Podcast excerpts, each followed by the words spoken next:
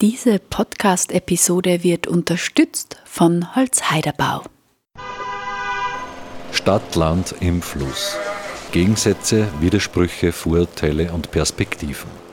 Der Kernland-Podcast über das Verhältnis von Stadt und Land. Im Freien Radio Freistadt, auf Radio Froh, diversen Podcast-Plattformen und im Online-Archiv der Freien Radios cba.fro.at. Gefördert vom Bund, Land und Europäischer Union. Liederregion Müllviertler Kirnland. Herzlich willkommen zu unserer neuen Podcast-Episode zum Thema Garteln. Das Gartenjahr beginnt im Herbst.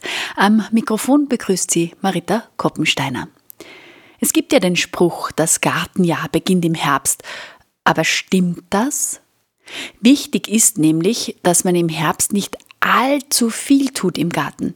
Denn das perfekte Aufräumen im Garten braucht es eigentlich nicht für einen gesunden, naturnahen Garten. Garteln ist überall möglich, sogar wenn man keinen eigenen hat.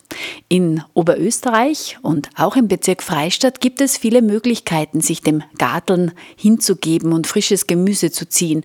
Es reicht von solidarischer Landwirtschaft, Gemeinschaftsgärten, Therapiegärten, Erntegemeinschaften, Schrebergärten bis hin zum kleinen Garten, der geteilt wird. Dazu hat meine Kollegin Claudia Prinz unter anderem Gerlinde Lahndorfer Armbruster befragt. Sie ist Projektleiterin vom Bodenbündnis Oberösterreich. Sie liefert uns einen Überblick, welche verschiedenen Möglichkeiten und Initiativen es in Oberösterreich gibt. Hallo Gerlinde, kannst du bitte ganz kurz erklären, was ist denn die Aufgabe vom Bodenbündnis? Also das Bodenbündnis ist ein Gemeindenetzwerk, europaweites, wo auch Freistadt unter anderem dazu gehört. Ähm, und die Gemeinden haben sich einfach sozusagen zu einem nachhaltigen Umgang mit Boden verpflichtet und setzen auf unterschiedlichen Ebenen an, ob das jetzt in der Raumplanung ist oder eben beim Umgang mit Boden beim Bauen. Äh, aber auch das Thema Garteln ist da natürlich ein ganz großes Thema, in dem Gemeinden zum Beispiel auch Gemeinschaftsgärten zum Beispiel unterstützen oder eben die Bevölkerung einladen, auch naturnah und giftfrei zu garteln. Wow, das klingt ja schon mal voll gut. Ähm, kannst du uns ein bisschen einen Überblick jetzt äh, liefern, äh, welche Arten von Gatteln gibt es denn eigentlich bei uns? Sozusagen Gatteln ist wirklich äh, überall möglich und äh, wir versuchen auch, dass es für alle in Oberösterreich möglich ist.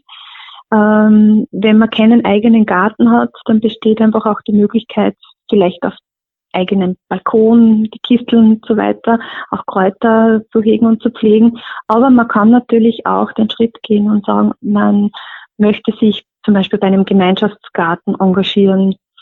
Da gibt es in äh, Oberösterreich über 80 Initiativen, die alle sehr unterschiedlich organisiert sind und unterschiedliche Ziele verfolgen.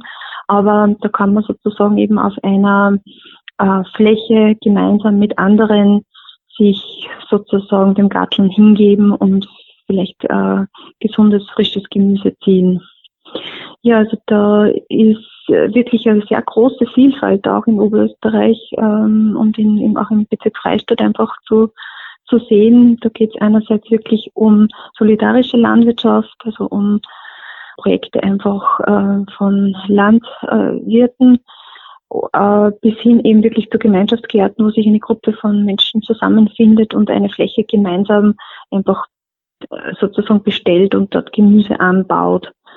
Im Raum Freistadt gibt es zum Beispiel die Krautschälen in Lasberg, das ist eine Erntegemeinschaft, äh, Biohof Rostauscher, ja, aber auch bis hin wirklich zu kleinen Gärten, die einfach geteilt oder gemeinschaftlich bewirtschaftet werden. Mhm. Therapiegärten in dem Sinn gibt es dann auch noch oder mit der sozialen Komponente? Genau, also das sind aber meist Gärten, die eben wirklich von äh, sozialen Einrichtungen oder Organisationen einfach betreut werden. Es sind auch in den letzten Jahren äh, Gärten entstanden, die ganz stark auch den Fokus auf der Integration einfach auch haben.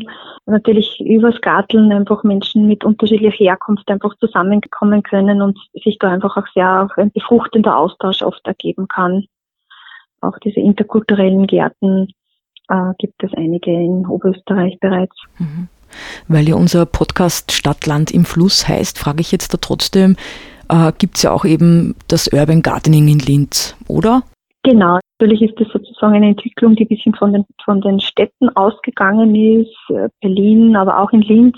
Natürlich gibt es zahlreiche Gemeinschaftsgärten, weil da natürlich äh, weniger Leute einfach einen eigenen Garten haben, wo sie Hand anlegen können und da natürlich die Nachfrage oder der Bedarf auch ein größerer ist, sich da zusammenzutun auf fremden Flächen. Also in äh, Linz alleine äh, gibt es so 15, 20 Initiativen. Ähm, aber eben, wie gesagt, es ist in Oberösterreich wirklich auch zu beobachten, dass durchaus auch in, in ländlichen Gegenden eigentlich äh, Gemeinschaftsgärten und ähm, Erntegemeinschaften immer einfach beliebter werden. Das Bewusstsein einfach, dass man wissen möchte, wo das eigene Gemüse, der eigene Salat herkommt, wird einfach immer größer und da ist es einfach auch schön, dass es immer eine größere Vielfalt auch gibt, wo man sich da einbringen kann und wo man äh, das auch ziehen kann gemeinsam. Mhm. Das stimmt. Ähm, ich frage mich da jetzt halt, warum man eigentlich gattelt, weil das sind sicher unterschiedliche Gründe. Einen hast du jetzt schon genannt. Ich frage jetzt einfach, ist das jetzt ein Unterschied, äh, ob ich da jetzt daheim alleine dahin gatteln tue oder ob ich in der Gemeinschaft gatteln tue? Auf jeden Fall. Also ich glaube, da gibt es ähm, sicher auch unterschiedliche Erwartungen, wie, wie, du schon gesagt hast. Es gibt sicher einfach ähm, Menschen, die, denen es wirklich hauptsächlich um, den, um das Gemüse geht, aber bei Gemeinschaftsgärten spielt einfach äh, ganz viel Soziales auch äh, mit eine Rolle. Äh, der Austausch, das Zusammenkommen, wir veranstalten oder unterstützen da die Gemeinschaftsgärten auch zum Teil mit sozusagen Bildungsangeboten, eben dass zum Beispiel ein Referent in den Gemeinschaftsgarten kommt und dort einen Bodenworkshop abhält oder zum Thema Kompostieren oder zum Thema eben Naturnah Garten einfach auch Inputs äh, geliefert werden. Und ähm, das heißt, äh, der Gemeinschaftsgarten ist oft wirklich auch ein, ein Ort der Begegnung, des Austauschs, des Voneinanderlernens, denn gerade einfach oft jüngere Generationen oder die jüngere Generation hat oft dann gar nicht so viel Erfahrung, was jetzt den Gemüseanbau angeht. Und ähm, gibt oft auch wirklich ganz schöne sozusagen ja, Austauschmöglichkeiten einfach zwischen den Generationen, aber auch zwischen den unterschiedlichen Kulturen. Und wie gesagt, also ein Gemeinschaftsgarten ist, kann äh, auch wirklich einfach ein Ort der Begegnung sein. Und es gibt in Linz zum Beispiel auch ein Projekt, das nennt sich Garten für alle, der wirklich offen zugänglich ist für die Nachbarschaft. Und ich denke, gerade so in Zeiten ähm, des Lockdowns sind, und, und äh, von Corona äh, sind genau diese, diese Flächen, diese öffentlichen Grünflächen, die zugänglich sind, oft dann auch äh, haben noch mehr, mehr Bedeutung bekommen. Findest du auch, dass da einen Unterschied gibt ähm, vom Output her? Also eine Erntegemeinschaft hat ja wahrscheinlich schon viel mehr Ertrag, wenn er jetzt einen Kartoffelacker hat, wie wenn ich, ich jetzt alleine einen kleinen Kartoffelacker hätte. Bringt das überhaupt, wenn ich alleine in meinem Garten herum arbeite? Also das Entscheidende ist sicher einfach der Boden, wie gut man auf den Boden achtet und äh, der große Vorteil sozusagen, den äh, man vielleicht auf einer Fläche von einem Bauern, Landwirt, Landwirtin sozusagen werkeln kann, ist einfach, dass, dass da meistens einfach schon sehr ähm, ein guter Boden einfach für, für, für mehr Ertrag oft dann sozusagen sorgt. Man muss einfach im Garten wirklich schauen, wo legt man das Gemüsebeet an und da dann wirklich kontinuierlich mit Kompost, mit Mulchen äh, einfach auch versucht, den, den Boden einfach da äh, ja sozusagen dem Boden was Gutes zu tun und, und, und so kann man natürlich dann auch den Ertrag verbessern. Aber es ist natürlich ein, ein Learning by Doing und äh, man braucht da sicher gewisse Erfahrung und, und kann da jedes Jahr was dazulernen. Und ich sag, der Boden mit, mit, mit, mit Kompost und mit Mulchen, ähm, ja, der muss da schon auch sozusagen versorgt werden mit Nährstoffen, wenn man wirklich auch Gemüse ernten will, weil da werden natürlich viele Nährstoffe entzogen und die muss man zurückführen, kann man aber natürlich ganz ohne Kunstdünger und das ist uns ganz, ganz wichtig, dass wir eben das naturnahe Gärtnern unterstützen wollen. Das heißt wirklich den Verzicht auf, auf chemisch-synthetische Pflanzenschutzmittel und vor allem auch den Verzicht auf, auf Mineraldünger, ähm, sondern wirklich eben mit, mit Kompost und ähm, mit natürlichem Dünger zu arbeiten, ist da ganz ein großes Anliegen von uns auch. Mhm. Ganz wichtig. Ich fragte jetzt ganz frech, ist jeder Garten gut? Also ein erstens Garten, da gehen ja die Geschmäcke sehr auseinander. Es gibt ja auch Gärten, die wirklich äh, Steinwüsten sind. Das ist ein Trend, den man leider sehr ja auch beobachten kann, wenn man über die Lande fährt. Ähm, Garten heißt natürlich nicht gleich Garten und nicht, dass er gleich gut ist. Es kommt einfach sehr stark auf die Gestaltung drauf an, äh, dass man einfach da der Natur vielleicht auch Platz einräumt. Das muss ja nicht auf der gesamten Fläche sein, sondern vielleicht wo ein wildes Eck, wo man auch mal Brennnesseln aufkommen lässt oder wo man einfach auch den, ähm, die Wiese oder den Rasen nicht alle zwei Wochen mäht, sondern wirklich vielleicht sogar eine Umwandlung hin in Richtung Blumenwiese andenkt wo man heimische Sträucher setzt, äh, die für die Insekten und für die Vögel wertvolle Nahrung und, und auch Nistplätze liefern. Also ein naturnah gestalteter Garten, wo man auf, auf Gifteinsatz verzichtet, ist ein wirklich guter Garten und alles dazwischen sozusagen, denke ich, kann man in jedem Garten vielleicht äh, sich ein bisschen überlegen, wo kann ich denn für den Boden und für die Natur was beitragen und vielleicht ähm, ja ein bisschen mehr Vielfalt zulassen, dann kann sozusagen jeder, jeder Garten was beitragen für die, für die Artenvielfalt und für den Bodenschutz. Kannst du uns vielleicht jetzt noch einen, ein paar Tipps geben? Was ist denn jetzt im Herbst eigentlich so noch zu tun? Ja, wichtig ist eigentlich, dass man nicht mehr zu viel tut im Garten. Also dieses äh, wirklich perfekte Aufräumen im Garten im Herbst, das braucht absolut nichts, sondern es ist wichtig, dass man einfach auch verblühte äh, Stauden stehen lässt. Diese Stängel sind oft wichtige Nistplätze für die Insekten, ähm, dass man das Laub äh, in einem Eck vom Garten aufhäuft mit, mit äh, vielleicht mit Zweigen und so weiter den Igel äh, einen Unterschlupf bietet. Also mein Appell nicht zu sehr da jetzt im Garten aufzuräumen, sondern äh, das ist ja ganz ein wichtige, äh, wichtiger Beitrag zum naturnahen Garten, dass man jetzt über den Winter noch äh, auch wirklich die Stauden und so weiter stehen lässt und da den Insekten eine Überwinterungsmöglichkeit bietet. Aber man kann natürlich sogar im Herbst auch noch im Gemüsegarten werken sozusagen. Es gibt den Trend hin auch zum Wintergemüse. Es gibt viele Arten, die äh, im Frost beständig sind. Vogelsalat oder auch viele, was ich, rote Rüben und Pori. Und die kann man dann durchaus noch im Herbst, Winter dann noch ernten und kann auch so noch äh, frisches Gemüse aus dem Garten sich holen. Das sind gute Tipps. Und dann brauche ich jetzt noch nicht so einen Stress haben, weil meine roten Rüben noch in der Erde drin sind. Super. Nein, überhaupt nicht. Natürlich ist also vielleicht ein gewisser Schutz angebracht, gerade im Memmelviertel, wo dann doch die Nächte dann äh, zum Teil kalt werden. Aber, aber wie gesagt, es ist, gibt wirklich auch Gemüsearten, die das durchaus auch mhm. aushalten. Ja, super. Ja, danke Gerlinde Landorf-Armbruster für das überaus interessante Statement. Ich bedanke mich, dass du dir da jetzt Zeit genommen hast. Danke und viel Freude beim Garteln. Dankeschön. Wir haben jetzt also ein paar Tipps von Gerlinde Lahnthofer Armbruster, Projektleiterin vom Bodenbündnis Oberösterreich bekommen, wie man Vielfalt und Artenschutz im naturnahen Garten kultiviert. Meine Kollegin Claudia Prinz hat mit ihr gesprochen. Kommen wir nun zu Michaela Maurer. Sie betreibt gemeinsam mit Tina Puchner das Gemeinschaftshofprojekt Terra Miti in Hirschbach.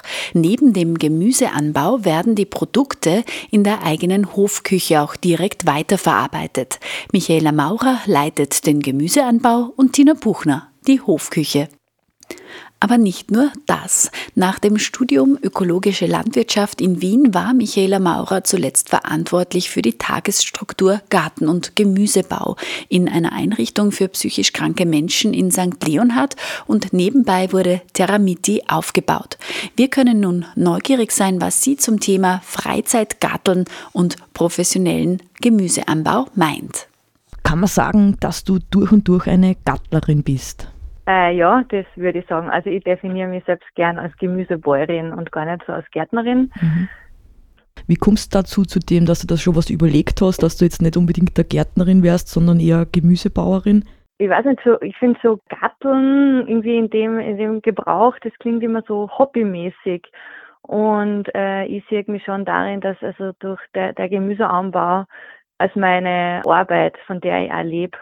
Und genau, und irgendwie, ich weiß nicht, ich habe auch, also in meiner Ausbildung, ich habe auch hab an der äh, Universität für Bodenkultur ökologische Landwirtschaft studiert und bin da quasi auch aufgrund meiner Ausbildung irgendwie äh, Landwirtin und darum mag ich den Begriff Gemüsebäuerin sehr gern.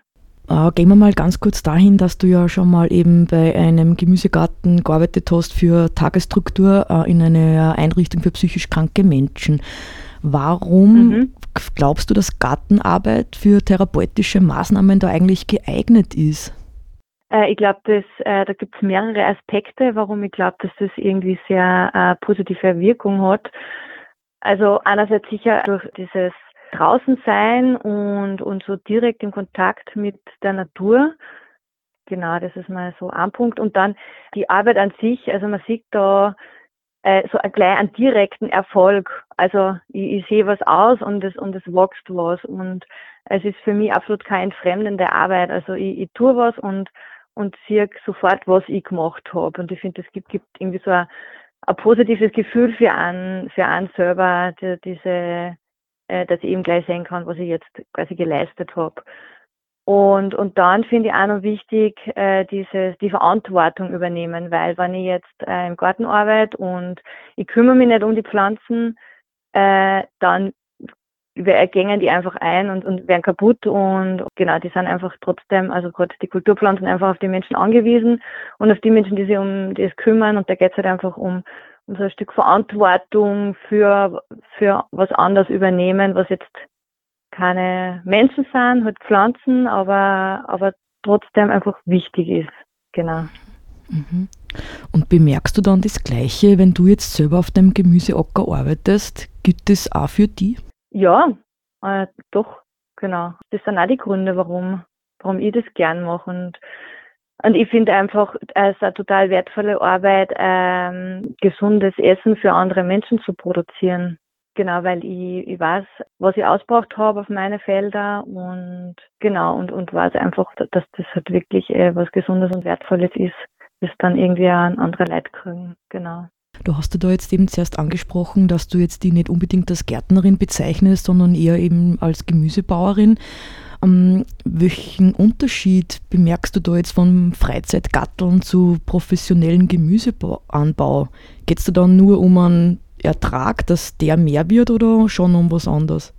Ja, es ist schon, also wenn ich natürlich auf einer kleinen Fläche anbaue, also braucht es ganz was anderes, wie wenn das, wenn das größer ist. Also es geht dann einfach auch gar nicht mehr ohne irgendwelche Maschinen. Also wenn ich jetzt einen ganz, also einen kleinen Garten habe, dann kann ich das natürlich nur händisch bearbeiten. Das machen wir auch ganz viel händisch, weil es ja auch nicht so riesig ist, also der, die, die Flächen, die wir haben.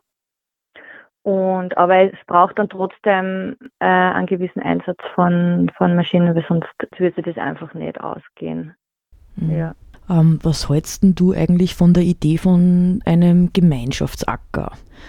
Ähm, ich weiß ja jetzt, dass Terramiti habt ja da auch eine Verbindung mit verschiedensten Menschen, die dann euch unterstützen, Richtung Zeittauschkreis Manitolz, da holt ja Helferinnen ins Boot mit rein. Kannst du dir das vorstellen, dass das einen Sinn macht, wenn du sagst, so, du machst jetzt den Erdäpfelocker und ein anderes Gemüseanbauprojekt macht jetzt den Kraut nur und ihr tauscht dann echt zusammen? Ja, das finde ich total sinnvoll, genau. Also wir haben das auch gemacht äh, mit unseren Nachbarn. Äh, das sind Biobauern äh, und da haben wir einen Gemeinschaftskartoffelacker gehabt. Äh, mhm. weil, genau, erstens mal fährt dann nicht jeder irgendwie mit dem Traktor aus und, und setzt seine Kartoffeln, sondern man macht das halt einmal miteinander und dann ist es halt einfach auch, auch sehr nett, dieses gemeinschaftliche Arbeiten. Dann trifft man sich zum Käferglauben oder zum Unkrautjäten und zum Ernten. Also mhm. es hat schon, es bringt sehr viele Vorteile. Kannst du es definitiv so sagen. Also sicher gescheiter gleich mal gemeinsam was bearbeiten, bevor man da alleine ja. was macht. Und das genau. funktioniert auch. Äh, ja, also es natürlich ist, äh, kommt immer darauf an, mit wem man das gemeinsam macht und, äh, und welche Vorstellungen man auch hat und wie man gut zusammenkommt. Aber äh, prinzipiell, wenn man sich das gut ausredet und ausmacht und gut koordiniert, dann funktioniert das schon. Also jetzt zum Beispiel, ich komme jetzt konkret auf dem Beispiel mit dem Gemeinschaftskartoffelacker. Mhm. wir haben dann nicht immer nur was gemeinsam gemacht, sondern dann, wenn manchmal haben wir Zeit gehabt und die anderen nicht oder umgekehrt und dann macht man halt trotzdem einmal was alleine. Aber tendenziell war das schon miteinander. Also es hat eigentlich sehr viele Vorteile, wahrscheinlich auch Zeitersparnis, wenn man nicht dauernd Genau. dort sein muss. Ja. Auch. Ja, und, und man lernt halt auch voneinander und, und geht in Austausch. Das ist ja beim Garteln oder beim Gemüseanbau ja wirklich so. Oder Genau. Learning by Doing, man muss einfach lernen. Liebe Michaela, unser Untertitel der Sendung heißt ja, äh, das Gartenjahr beginnt im Herbst. Hm, Wie klingt denn das für dich? Kennst du den Spruch? Na, habe ich jetzt so noch nicht gehört, eigentlich, genau. Die Galinde hat das schon ein bisschen kritisch jetzt gesehen, diesen Spruch, weil sie meint ja, na lieber jetzt im Herbst gar nicht so viel da, eher liegen lassen, damit die Tiere und Insekten einen Schutz haben. Mhm. Rammt ihr da jetzt viel Zaum am Acker oder lasst ihr jetzt auch ein paar Sachen liegen? Na, also es wird, wird schon viel liegen gelassen. Genau. Mhm. Also die großen Pflanzenrückstände, wie, wie irgendwelche groß, äh, Strunkteile von, von Kraut oder so, das wird schon weggeräumt, weil das muss man halt dann sonst im Frühling wegräumen und ähm, aber genau, und das ist halt auch wichtig, dass die, dass die Flächen nicht offen sind. Also dass entweder eben äh, man dort mulchen oder lässt die Pflanzenrückstände dort oder äh, dort in der Gründüngung aussehen, was jetzt in unserem Fall eher schwierig ist, weil teilweise muss man halt dann schon früher im Spätsommer anbauen und das geht ja bei uns Mhm. nicht aus, äh, weil die der, äh, einige Gemüsekultur einfach nur so lange am Feld stehen, Mhm. beziehungsweise sogar den ganzen Winter, weil es das einfach draußen auch ernten kann, da im Winter. Mhm. Und genau darum arbeiten wir halt mit Mulch und eben die, dass die Pflanzenrückstände am Feld bleiben. Und die, die Bearbeitung ist dann erst im Frühling. Mhm. Ja, super. Äh, danke, Michaela, dass du dir da jetzt Zeit genommen hast, um dieses Statement von dir zu hören. Ähm, und ich glaube, ihr tut da jetzt gleich weiter hackeln, oder? Genau, jetzt kommt wieder ein netter Helfer. Also wir haben ganz viele Helfer und Helferinnen, die immer wieder kommen, eben wie du kurz angesprochen hast, über den Tauschkreis. Und das, was total super funktioniert und auch so Menschen, die einfach äh, aus der Stadt sind und gern einfach am Land, da am Feld mithelfen und sie dann Gemüse mitnehmen zum Ausgleich. Genau. Nein, das ist richtig super. Kann ich sagen, von meiner eigenen Erfahrung, dass das richtig, wirklich Spaß macht, bei euch mitzuarbeiten. Das kann ich nur empfehlen. Ja, beim Genussverteiler finden wir uns bei der Foodcorp von dem Markt. Na, Homepage haben wir keine, aber wir, wir, wir stehen immer am Samstag von 8 bis 12 am Bauernmarkt in Freistadt. Da kann man uns antreffen. Wir hörten Michaela Maurer vom Gemeinschaftshofprojekt Terramiti in Hirschbach. Und nun machen wir eine kleine Zeitreise. Meine Kollegin Claudia Prinz hat ihren Onkel Karl Robeischl zum Thema Garteln befragt. Zum einen, weil er seit 1988 einen Schrebergarten in Freistadt hat und zum anderen, weil seine Mutter, also die Oma von der Claudia, geboren 1914, damals in der Gärtnerei Wiesinger in Freistadt gearbeitet hat. Das Gärtnern hatte zu dieser Zeit noch eine andere Dimension. Anscheinend liegt das Garteln da in der Familie. Hören wir nun das Interview. Bei mir ist jetzt mein Onkel Kali zu Gast im Studio und ich habe ihn Onkel Kali einfach eingeladen, weil ich weiß, er ist ein richtig toller Gärtner, schon seit Jahren, also eigentlich seit ich denken kann. Und ich weiß ja auch, dass meine Oma oder eben die Mutter vom Onkel Kali ja auch eigentlich eine Gärtnerin war. Und außerdem hat der Onkel Kali noch einen Schrebergarten. Und jetzt sage ich mal Hallo, Christi. Hallo, grüß dich, Claudia. Freut mich, dass wir da jetzt mal ein Interview gemeinsam führen. Habe ich das jetzt schon mal richtig gesagt, oder? Die Oma war auch eine Gärtnerin. Die Oma war auch eine Gärtnerin, die hatte beim äh, Wiesinger, das war eine Gärtnerei, da hat sie gearbeitet.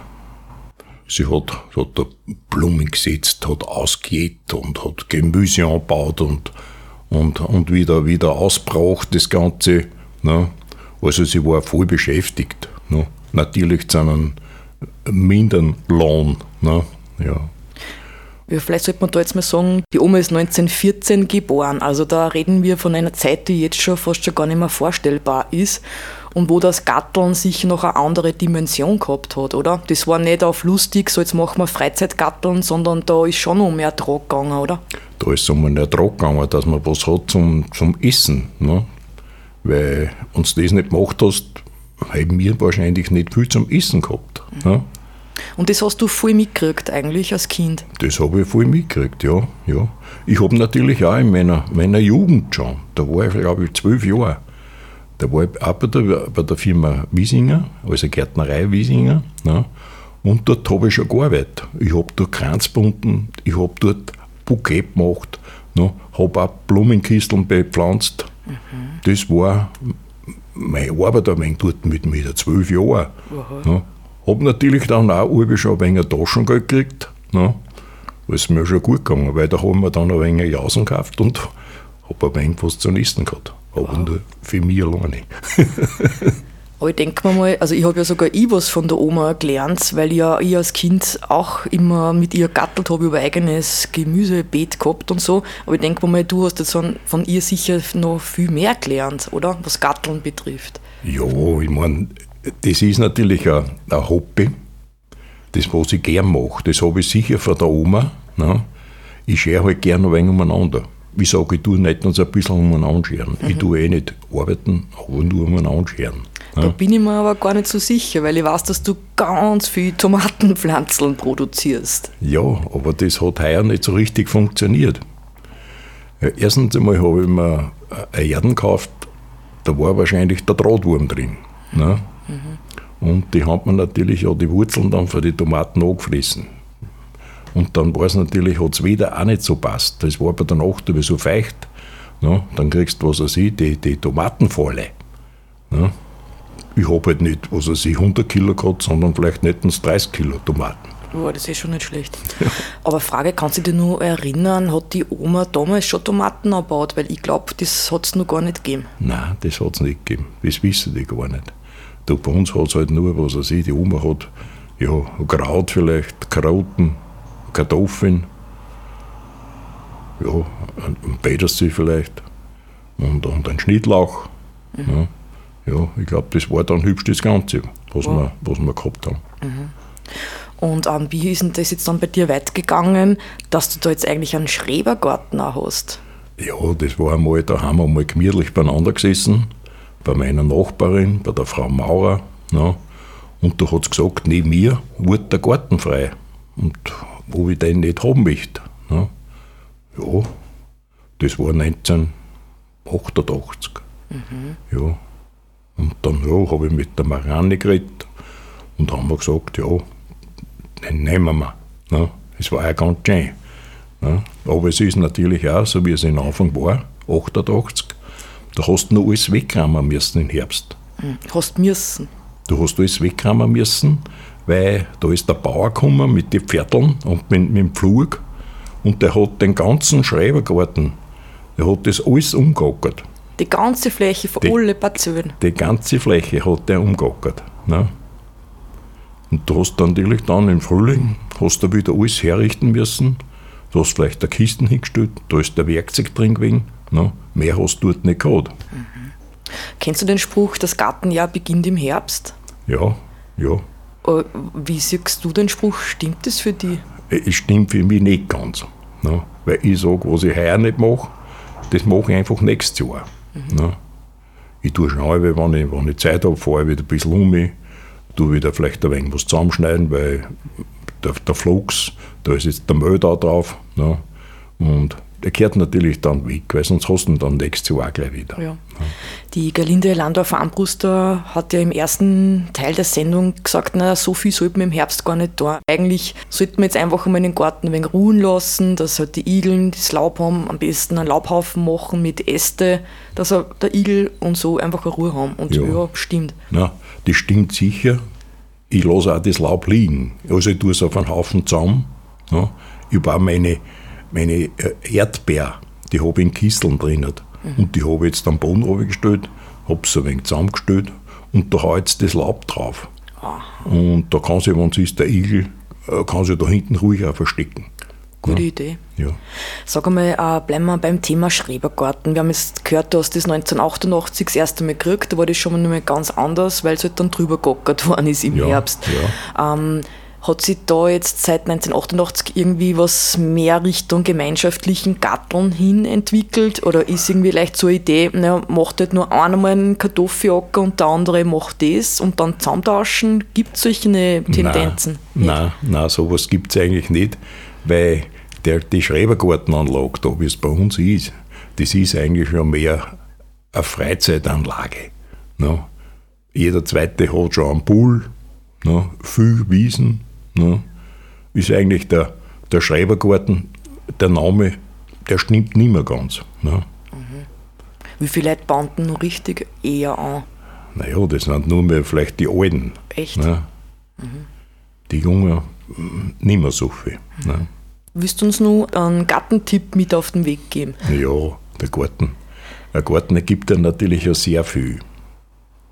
Du kannst dich entspannen, also wie es bei mir ist. Ich fahre in den Garten, wenn ich Kopf habe oder wenn es mir nicht gut geht, dann fahre ich in den Garten und dort tue ich mich entspannen. Ich fahre im Winter in den Garten. Ich tue da meine Vogel ein wenig futtern und schaue die Vogel zu, was da kommt, was für ein da sind. Ja. Und das gibt mir halt sehr viel. Auf meine alten Tage. Wir hörten Karl Robeischel, Sohn einer Gärtnerin und Schrebergartenbesitzer, über sein Hobby und wie sich das Garteln im Laufe der Zeit verändert hat. Wir wissen jetzt also, dass es neben vielen verschiedenen Möglichkeiten des Gartelns auch viele unterschiedliche Gründe gibt, warum man überhaupt gartelt. Und außerdem wissen wir nun, dass man den Garten zwar im Herbst eher in Ruhe lassen sollte, aber die Vorbereitungen, die starten trotzdem, wenn man einen guten Boden braucht, um im nächsten Gartenjahr gut ernten zu können. Und nun kommen wir zu unserer Rubrik Zurquaste, Weggezogene, Zurückgekommene. Diesmal mit Iris Baumann, einer Zurquasten und nun auch Weggezogenen, die sich mit einem lächelnden und einem weinenden Auge von Freistadt verabschiedet und sich trotzdem schon auf das kulturelle Angebot einer größeren Stadt freut. Zurquaste, Weggezogene, Zurückgekommene.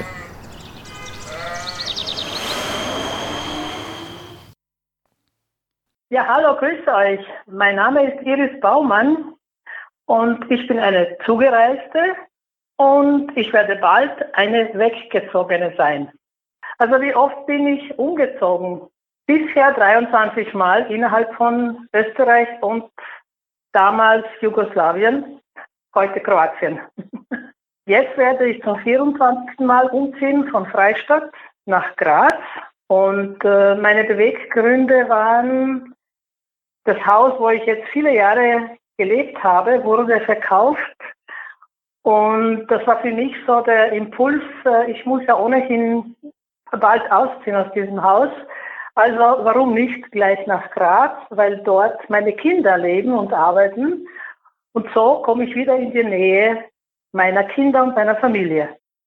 Freistadt ist für mich besonders, ich habe mich da sehr zu Hause gefühlt und äh, ich habe sehr viel musikalisch gemacht in Freistadt und äh, ich habe mich hier auch ein paar Träume erfüllt, erfüllt äh, was musikalisch betrifft.